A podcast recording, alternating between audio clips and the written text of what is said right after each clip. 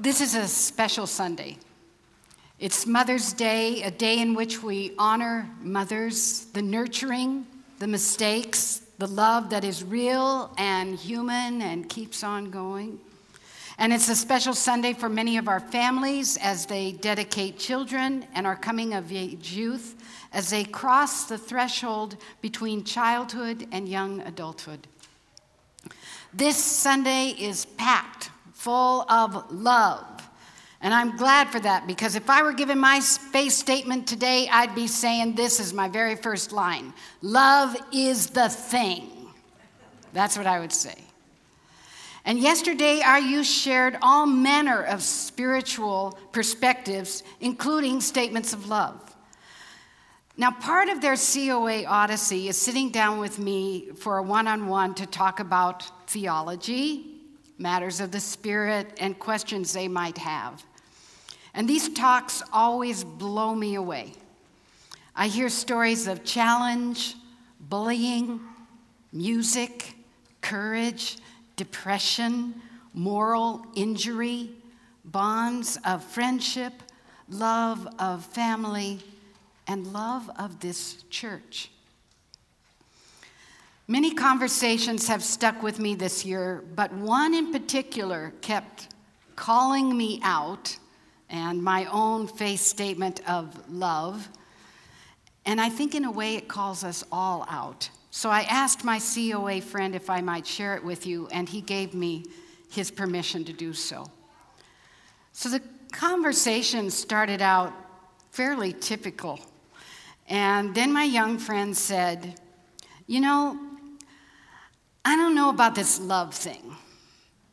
I think it's kind of ridiculous how we talk about love around here all the time, but what does that really mean? When I'm watching my friend getting bullied in the hallway, am I supposed to love the fight away? Am I supposed to make everyone hold hands and sing, Go now in peace, while my friend is getting beaten up? No way. I'm going to mix it up. I'm going to stand in the way. And I have stood in the way. And let me tell you, I'm not feeling love. My friend is not alone in his critique of love and how much we love to talk about love at church. Two weeks ago, I was in New York City attending a conference called Revolutionary Love. And nearly every speaker was asking the same thing. What does it really mean when we say love? in a religious context, in a real world context, in a racial justice context, in a school hallway context, in an alone in your room by yourself, feeling like crap context. What does love mean? Well, there were all kinds of speakers at this conference, all kinds of perspectives, from like Van Jones to Bill Moyers to a whole lot of other people who you will never know by name, but you are feeling their love in the world, whether you know it or not. And here's what it all boiled down to for them love, they said, is more than a feeling we hope we fall into one day. Love is more than a private emotion that makes us feel good. Love that is revolutionary love that is the real of religion, that actually changes dynamics, the kind of love we're preaching around here, morning, noon, and night, that engenders a sense of wholeness and moves you to act in a school hallway or out in the streets, is more akin to a commitment you make than a feeling you have. Love is a commitment you make, a commitment you make to yourself, a commitment you make to others, a commitment you make to your opponents. Revolutionary love, they said, is a commitment to a way of being and living. Now, mothers really get this. Mothers all, are all over this. Many mothers understand that love is a commitment. Many mothers understand revolutionary love because they are living it day in and day out. There are plenty of times when mothers don't feel love for their offspring or their families. But they still get up at 5:30 and make lunches. Or they still work two jobs to put food on the table. Or they still lose their temper and find some way to circle back and make room for forgiveness. Mothers understand love as commitment. So let me tease this out a little bit more using the story of one of the last speakers at this conference. Her name is Genesis Be. And Genesis Be is an African American rapper that you may have heard of. She's an artist and activist who hails from Biloxi, Mississippi. She is a Hurricane Katrina survivor who released her first hit at age 17 called FEMA Check. And I want to tell you a little bit about her story because she is living revolutionary love. Love as a commitment, commitment to self, to others, and to opponents. So in April 2016, Genesis was performing in New York City, and she'd heard about a move in her home state of Mississippi to declare the month of April Confederate Heritage Month. Genesis was livid. She was love mad. And she wasn't sure what she was going to do, but she knew she was going to do something. So during the performance, Genesis slit a hole in a Confederate flag, and she stuck her head through it and yelled, Mississippi had the audacity to name April Confederate Heritage Month. Well, I'm going to show you how I celebrate that month. And she picked up a noose from off the floor and put it around her head and pulled it up on one end. And she walked around the stage like one more piece of strange fruit. Someone took a picture of her draped in the Confederate flag with a noose around her neck, and that picture went viral. She said it was really scary at first because she received all kinds of death threats, all kinds of hate mail. But she wasn't going to back down. She decided she needed to keep going. And she said, and I quote, Look, I'm going to get trolls anyway. People hiding behind fake profile pics, but I'd rather get harassed for something I believe in. I'd rather get harassed standing up for people who don't have the voice and the platform that I do. And then she got a post from a white grade school friend who supported the Mississippi state flag staying as is and calling her out. So she decided to go back to Mississippi. She said, engaging online and trying to express that's cool.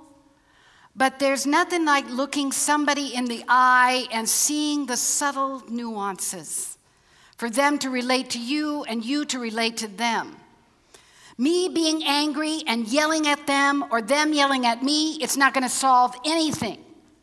We've lost the human connection. Friends, do you hear what's going on here right now?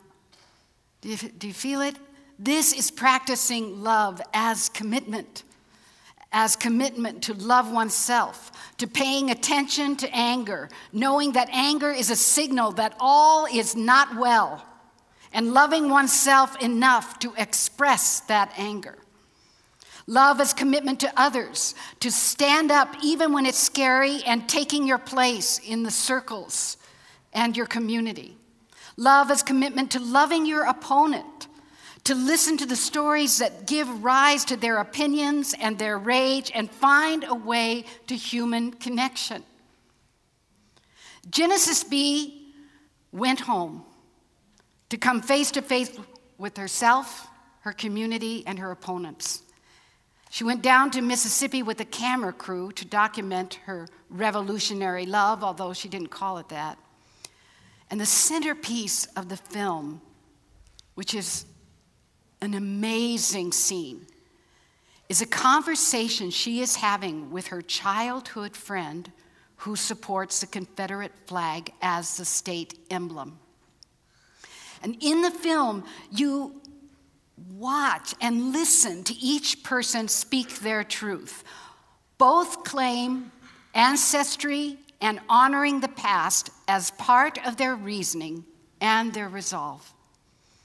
And you can see each one of them breathing deeply while the other one speaks and lays out their arguments. You can see each one of them practicing restraint and committing themselves second by second to love. You actually can see it. He calls the flag a symbol of home. And then he asks Genesis, What about you? And Genesis replies, It makes me feel unwelcome with my grandfather and my ancestors being harassed by the KKK and white supremacists flying and waving that flag as they hurt my family. The conversation is so profound and so moving. I wish I had time to tell you more about it, but I'm going to cut to the chase. Through this active breathing, the questions of curiosity and real listening, you actually see that bridge being built between them. And the friend says, I see where you're coming from.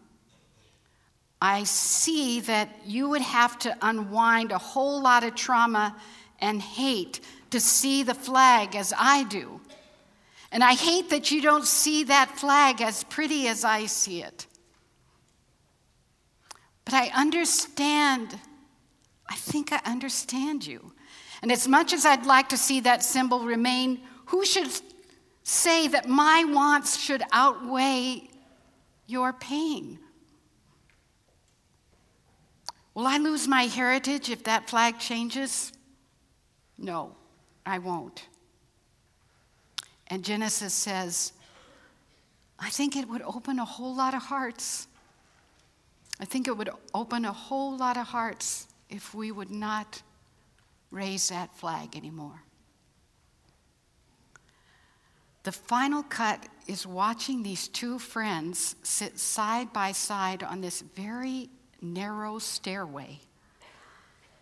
And they turn to one another and say, we need more conversations like this.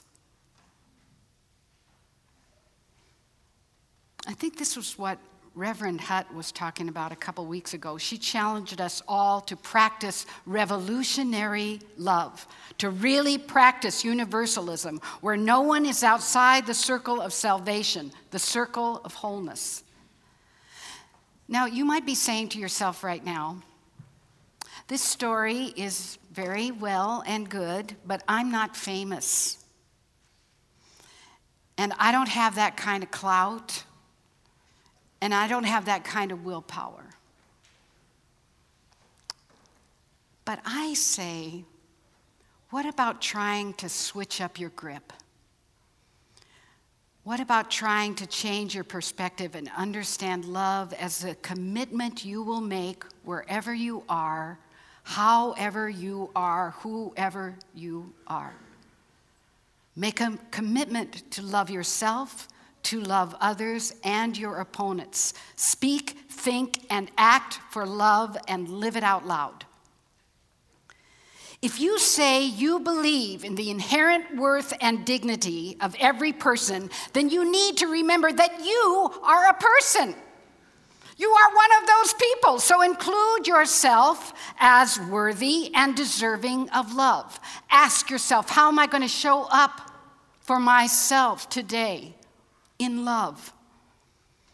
If you say you believe in justice, equity, and compassion in human relationships, then commit yourself to love, to mixing it up, to showing up, to stepping in, maybe not doing it perfectly, maybe not knowing if it's exactly the right thing, but doing it nonetheless.